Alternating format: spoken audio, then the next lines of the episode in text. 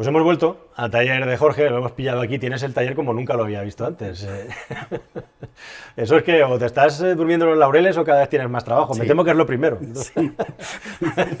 bueno, Jorge, hoy vamos a hacer una cosa diferente, no diferente porque vamos a contar cosas que yo creo que son interesantes, que para eso estamos aquí y para eso espero que te quedes hasta el final, pero sí porque siempre estamos aquí trayendo coches eléctricos caros, grandes, eh, las historias de los automóviles eléctricos así llevadas al infinito, pero vamos a ir a lo pequeño también porque si coches eléctricos empieza a ver, pues no te cuento ya la cantidad de patinetes, bicicletas y de scooters eléctricos que se están moviendo ahora mismo por las ciudades, ¿no? empezando por los patinetes.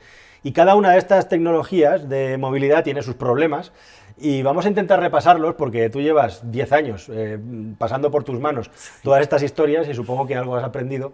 Y si no, mal, porque entonces no va a haber vídeo. y- vamos mal. y esto va a ser un desastre. Así que espero que tengas algo importante que contar. Si no, este va a ser el último vídeo Pues sí, vamos este a, canal. vamos a ver baterías de todo tipo, vamos a ver patines y bueno, vamos a ver si le podemos meter algún susto, que metan las manos en algún sitio que no debas. Esto va a ser, promete, va a ser interesante. Venga, vamos a verlo. ¿Buscas un coche nuevo? Entra en carwow.es y mi equipo te ayudará a encontrarlo y conseguir el mejor precio. carwow.es, el comparador de precios de coches nuevos. Bueno, Jorge, pues nos has preparado aquí un estupendo bodegón de baterías que es alucinante. Tenemos pasado, presente y seguramente un poco de futuro Sí. de lo que viene. Eh, como estamos hablando hoy en día, no podemos imaginar la cantidad de, de dispositivos de movilidad que llevan baterías, cada una de su padre y de su madre.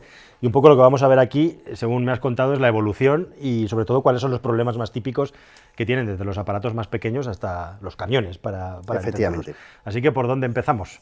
Por- Bueno, vamos a hablar por lo que todo el mundo conoce, que son las baterías de plomo, ¿vale? Que llevan con nosotros ya un porrón de años y al final eh, esto antiguamente tenía un valor eh, bastante grande, pero claro, con el uso eh, potencial de los vehículos se empezó a implementar, empezó a bajar el precio y a día de hoy esto no interesa repararlo. Esto directamente lo que hacemos cada vez que se nos va la batería de servicio, en este caso, la sustituimos por una directamente eh, nueva que nos sale económicamente rentable. ¿Tiene sentido cambiarla por una de litio? En algunos casos sí, a lo mejor, y en otros no. Yo, a ver, por- o sea, tiene, tiene como dos salidas. Por un lado es ventajoso porque eh, vamos a alargar mucho más la vida útil del, del vehículo y la vida de la red de a bordo de 12 voltios de un vehículo, pero el- la contraproducente es el precio actual del litio. Entonces, el día que haya que sustituir esa batería por cualquier problema, eh, pues el costo no va a ser la de una de plomo. Entonces, Entendido. Tienes ahí como los dos pequeños problemas. Luego vamos a pasar a baterías eh, no tan distintas, hablamos de, de baterías de teléfonos antiguos con los que empezamos, que eran sobre todo tecnología níquel metal hidruro, Ajá. ¿vale? que actualmente se siguen usando sobre Siguen todo en muchos usando. híbridos. Los Eh, señores de Toyota, además, le han dado una sí, nueva vida. Han efe- dicho, efectivamente. la- le han hecho un nuevo empaquetado, le han cambiado cosas en la electrónica y en la química. Y... Yo me he alegrado bastante al leer la noticia de que han vuelto al níquel metal hidruro, han dejado el litio, que tenemos por ahí algunas celdas del Prius Plus, han pasado otra vez a esta tecnología. Y como yo digo, les ha funcionado muy bien en el Prius, eh, tenía una vida útil muy larga y si ha funcionado bien, no sé por qué deberían de haberlo cambiado. Pero bueno, han vuelto a la tecnología y me gusta. Entonces tenemos lo que son baterías de níquel metal hidruro antiguas. Luego pegamos el salto directamente a lo que es lo que conocemos hoy como el, como el litio, el ion de litio, que ya los incorporaban, pues sobre todo los, los Nokia, que os acordaréis todos, hay que hacer un poco de sponsor a Nokia. Y bueno, aquí es donde ya empezó a ver que la batería es relativamente cara y cuando una batería había que cambiarla, pues ya Hay que rascarse el bolsillo. había que rascarse, eran relativamente caras. Eh, bueno, a día de hoy ya los, eh, los teléfonos móviles no son como los de antes, cada vez que hay una avería prácticamente los tiras, te compras otros y mm, pegamos el salto, por así decir, a la movilidad pequeña o para los chavales o los tíos grandes que quieren ir a trabajar en un patín eléctrico, en una bici eléctrica o incluso en una motocicleta. Y aquí ya la película empieza a cambiar. Aquí ya estamos hablando, por ejemplo, aquí tenemos una batería, esto es de un patín, de un Xiaomi, y aquí ya la película cambia. Estas baterías suelen costar alrededor de ciento y algo euros nuevas, entonces mm, teniendo en cuenta que es un 30-40% del valor del patín, cuando se te va la batería ya te lo tienes que pensar muy mucho si cambiar de producto o renovar batería. O sea que aquí ya empiezan los números a dar vueltas en la cabeza. ¿Y cuáles son los problemas típicos de las baterías de, de patín, así como esta que Pues vamos a ver, lo primero, eh, lo primero que tiene que saber la gente es que el vehículo que se va a comprar va destinado para un uso. Entonces, hay muchísima gente que estos patines están ahora de moda porque la gente los compra, los truca con archivos que hay, los cocinan, que se llaman así, Sí, los sí. llaman cocinar archivos en internet y lo que hacen es trucan el patín. Esta batería está diseñada para una potencia, para desarrollar eh, eh, un amperaje de descarga, etcétera, diseñado para el patín de serie. ¿Qué ocurre cuando hacemos alguna modificación? La batería la estresamos. Entonces, al estresarla es cuando vienen los problemas. Esto está preparado a lo mejor para tener una vida útil de dos años, tres años a lo mucho, ¿vale? Depende del uso y de la persona que lo esté conduciendo, y al final reduces mucho la vida útil. Reduces porque la estás exprimiendo. Entonces, mm, bueno, si la batería fuera de muy buena calidad, estaría muy bien protegida. Entonces, mm, esto es una batería de calidad media, por así decir. ¿Qué nos iríamos? Nos iríamos a patinetes, por ejemplo, eh, como los Homer Boat, ¿vale? Estos de los niños, que son llamativamente en noticia eh, explosivos, estos que no, tienen, que no tienen manillar, que tú te subes encima y que, que te suben encima y que lo que más vídeos, hay más vídeos de explosiones de esos patines que, de gente andando. sí, es cierto, porque la batería, eh, si nosotros la, desmontamos, vemos que protección es cero. Son aparatos muy baratos que le ponen celdas baratas, le ponen electrónica barata eh, y al final eso mm, repercute en, en, repercute en el precio y en la batería. Sí, sí, en la fiabilidad. Luego tendríamos el caso contrario, tenemos aquí un Homer Watt eh, que no vamos a decir marca, de unos 6.000 euros. Esto es una batería americana y bueno, si la estudiamos vemos que es, eh, vamos, es brutal. O está muy bien hecha, está bien protegida electrónicamente eh, y son celdas muy buenas. Cuando estudiamos una batería vemos todo eso. Esta batería es muy difícil que se incendie eh, por combustión espontánea, vamos a llamarlo. En cambio, en un aparato que nos cueste 100, 200 euros es probable, no es probable, no salen ardiendo porque sí tiene que haber algún fallo. Pero bueno, digamos que las medidas de protección que les ponen no son las adecuadas y al final tenemos problemas. Le puedo cogerlas, pero... Sí, sí. ¿Cuáles son los detalles técnicos que tú destacarías eso para que una batería como esta digas que es una batería de muy buena calidad? ¿Qué es, qué es lo que la diferencia? Pues mira, lo primero que nos fijamos es esto, BMS. ¿Vale? Lo primero, esto es una BMS que se ha inundado, ¿vale? Porque el empaquetado de fuera no es estanco. Entonces, en un producto que no sabemos cómo lo van a usar, si lo van a usar en lluvia o no, el que sea estanco, ¿vale? Es muy importante. Entonces, hay problemas en motocicletas y en bicis y en patines que los usan los chavales días de lluvia y entonces produce esto, cortocircuitos en placa. Y eso, lo primero que nos fijamos es el empaquetado de fuera. Luego, ¿en qué me fijo? En la BMS, la protección que tiene ¿vale? Lo primero que me fijo es si tiene sondas de temperatura. Cuando nos dan, hay muchas marcas que nos dan BMS, las, hacemos testeos, las probamos y lo primero que hacemos con un mechero es quemar las sondas térmicas para efectivamente ver que cortan y cortan al tiempo de reacción necesario. Si yo veo que una celda se ha calentado, eh, lo que tiene que hacer automáticamente la BMS es proteger, cortar la carga, ni cargar ni descargar. Hay algunas que no lo hacen. ¿Cuáles? Los aparatos baratos. Bien. O sea, el precio muchas veces que siempre decimos, no, el precio, hay muchas veces que el precio va acorde con la calidad en el material que le ponen. Las celdas también tienen que ser buenas. O sea, si analizáramos, no podemos dar una clase de celdas ahora mismo, pero si analizáramos este tipo de celda a, por ejemplo, este tipo de celda, pues no tiene nada que ver. También es cierto que el uso que le van a dar a esto no es este. Entonces, va un poquito relacionado. Yo me acuerdo en su momento que yo estaba un poco metido en el mundillo de eh, los aparatos electrónicos como el radiocontrol, los drones, en los inicios, los gimbals para cámara, que había baterías de polímero de litio. Eh, que, la BMS, el balanceo y todo lo demás lo hacía el cargador. Y esas baterías realmente, al no tener una electrónica, digamos, que pudieran estar monitorizándolas en el uso, duraban poquísimo. Efectivamente. Estas son de, polímero de litio, son las más peligrosas, tienen 20 Cs de descarga, o sea, eh, son brutal. Son una bestia para poder mover estos aparatos con muchas prestaciones. Eh, son, efectivamente, para aparatos de muchas prestaciones, pero cuando hay una avería, esto eh, el poder de incendio comparado con esto es brutal. ¿Qué es lo que ocurre? Efectivamente, para aliviar peso, etcétera, etcétera, esta tecnología que lleva más años que el ion de litio, ¿vale? Eh, realmente no le incorporaban BMS, ninguna placa, solamente, como tú bien dices, a la hora de cargar. A la hora de descargar, no. Todos los que nos estén viendo, que hayan jugado de radio control, pues habrán visto que el avioncito o el coche mm, de golpe se ha incendiado misteriosamente y son por problemas de estos. Eh, son baterías realmente que al no tener BMS también duraban poco. La gente se recordará que las dejaban mal almacenadas al año siguiente muerta y tenías que traer otra. Entonces, la importancia de la BMS es brutal y que sea de calidad, sobre todo. Aquí, por ejemplo, tengo otra BMS de un patín que prácticamente, pues como podéis ver, no tiene nada que ver con esto, o sea, pero nada. Entonces, tecnológicamente no puede costar lo mismo esta batería que esta. Ni las medidas de seguridad ser las mismas. Entonces, aquí también hay riesgo de incendio, la batería no está bien hecha, no está bien empaquetada. Y bueno, son cosas en las que al final nos fijamos nos fijamos a la hora de comprar y a la hora de diagnosticar una batería. Luego Me ha llamado vemos- mucho la atención esta barra. Esta. Esto está, imag- imagino que para estar integrado en el cuadro de una bicicleta, de un patín.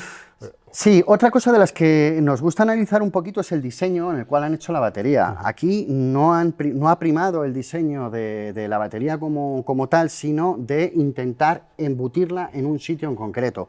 Al final con eso pierdes, eh, pierdes pues eso, un poder de, de- de poder hacer la batería tú libremente, meterle ondas térmicas. Aquí tiene dos ondas térmicas nada más, a lo largo de toda la batería. Entonces, eh, digamos que este fabricante eh, lo que ha hecho es adaptarla para meterla en el hueco. A mí este tipo de baterías no me gusta. Me gusta que eh, la gente pueda fabricar una batería y luego el fabricante del chasis se ajuste a eso para poder tener un mayor control térmico, de corte, etc. Entiendo. Claro, cada uno tira para lo suyo, ¿no? efectivamente. Aquí han ganado los diseñadores, está claro. Sí. sí, sí. Aquí tenemos, pues bueno, distintas BMS. Aquí tenemos una BMS súper sencilla que lo único que hace es monitorizar y hacer corte, nada más. Eh, normalmente cuando nosotros vemos estas BMS, que son las que vemos en patines, en bicis, incluso muchas motos, eh, directamente huimos. ¿Huimos por qué? Porque eh, esto es lo más baratito que hay. Esto es riesgo de incendio. O sea, mm, esto se puede incendiar, ¿vale? Por ser esto de mala calidad. Nosotros utilizamos siempre BMS programables en el cual si alguien mete la pata, que sepas que ha sido porque el programador no ha hecho bien su trabajo. Entonces no puedes echar la culpa, digamos, al producto, sino a la persona que hay detrás programando. También cuando un fabricante monta esto, eh, normalmente es porque el producto no va a ser de muy buena calidad o bueno, también si hay algún problema, pues tampoco les importa mucho. Ya, ya. ¿Sabes? Estaba Que- viendo aquí, Jorge. Sí, coge una, coge una. Tenemos aquí dos, dos celdas. Que se han- esto parece que ha ardido, que se ha quemado. Bueno, esto en realidad fue una prueba de cortocircuito real, ¿vale? Eh, eh, pondremos aquí unas imágenes, un cortocircuito real, eh, una prueba con bomberos, para que vieran in situ cómo explotan las 18650. Esto realmente, la batería es muy estable, pero el empaquetado que tiene, al estar comprimido, a un exceso de temperatura, a un exceso de, de tensión, ¿vale? Si no hay ningún elemento, como es la BMS, que haga el corte, esto puede explotar. Entonces, esto cuando explota vuela 6 metros, como tal, o sea, 6 metros, y esto es metralla pura y dura. Multiplicar esto por todas estas celdas que hay aquí, o no te quiero ni contar, cuando la gente habla de Teslas, que son muy difíciles de apagar es porque llevan este tipo de empaquetado. Entonces, eh, cuando cae una, directamente el resto van, van detrás. Y son, son, para mí, de las más peligrosas a la hora de un incendio. Para mí. Dicho queda.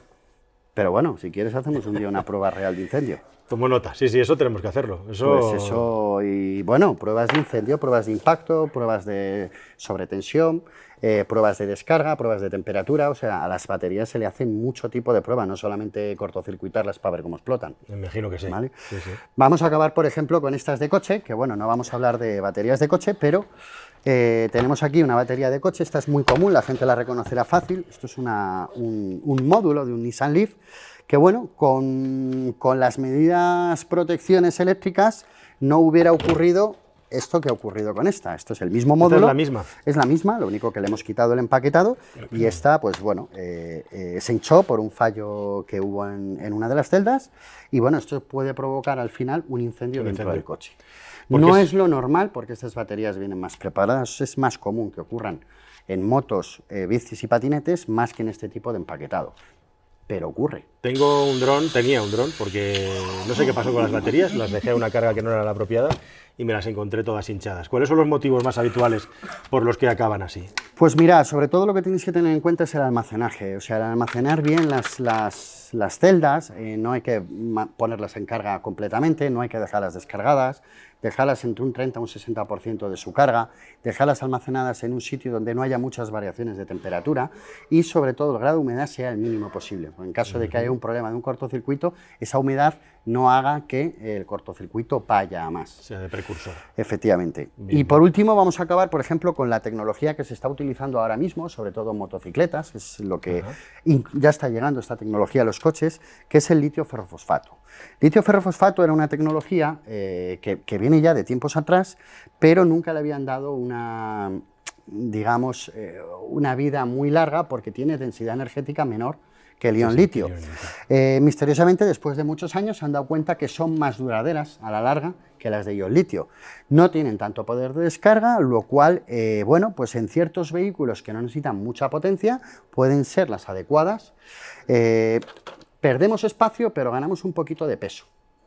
Y la densidad energética, si no nos importa mucho, la verdad que las motos son muchísimo más seguras con esta tecnología, llevan unas medidas de protección mayores que las del litio y es lo que se está implementando y son más baratas, sobre todo. Y esto está viniendo con fuerza en el mundo del automóvil.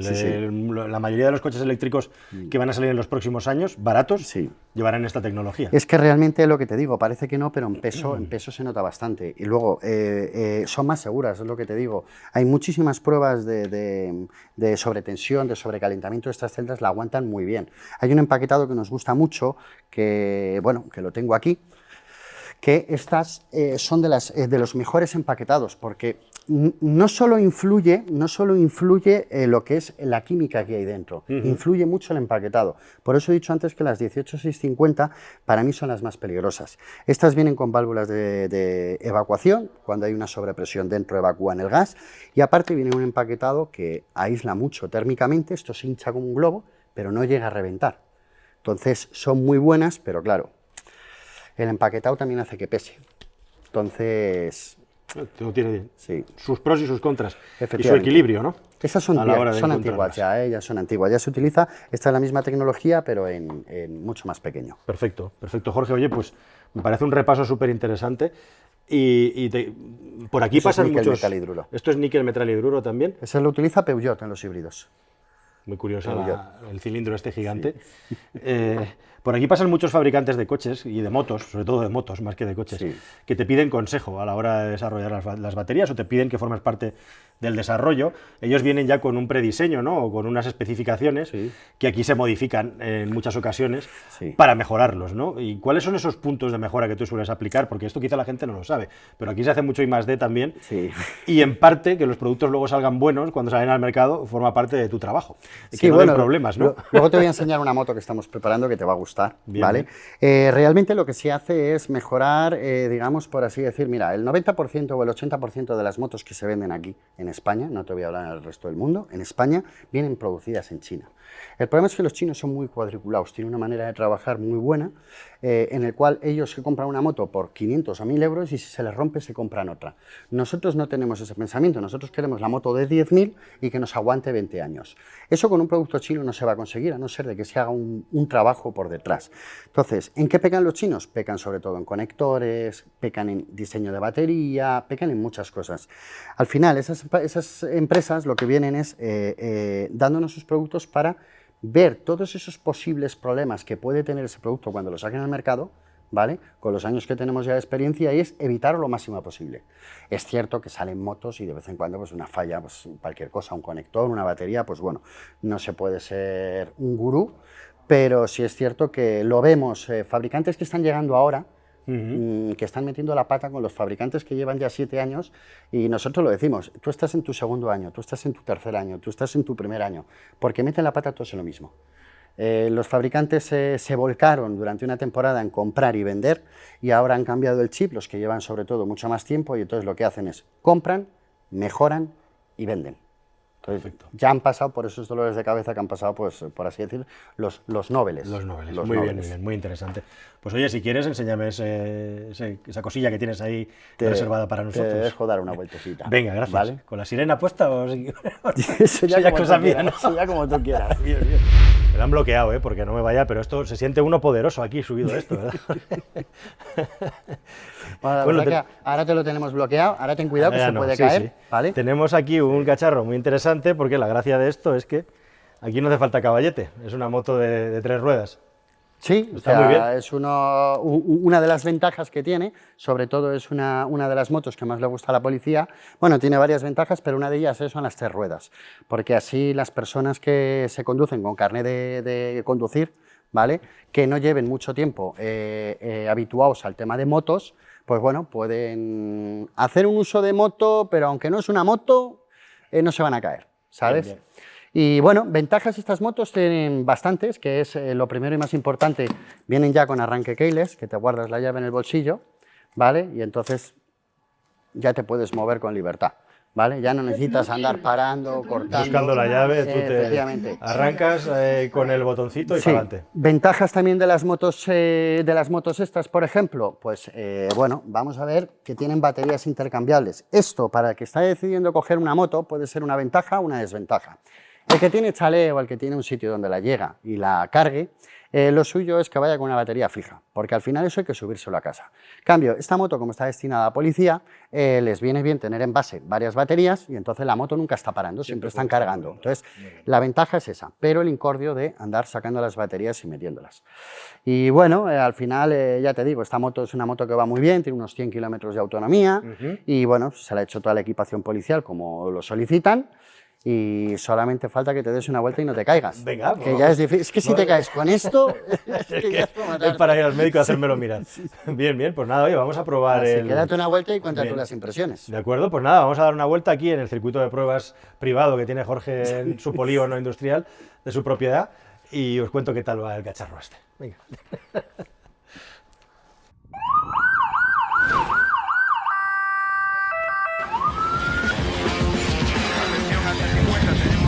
Bueno, pues nada, amigos, me voy. Patrullar un poquito, vamos a montar aquí toda la parafernalia.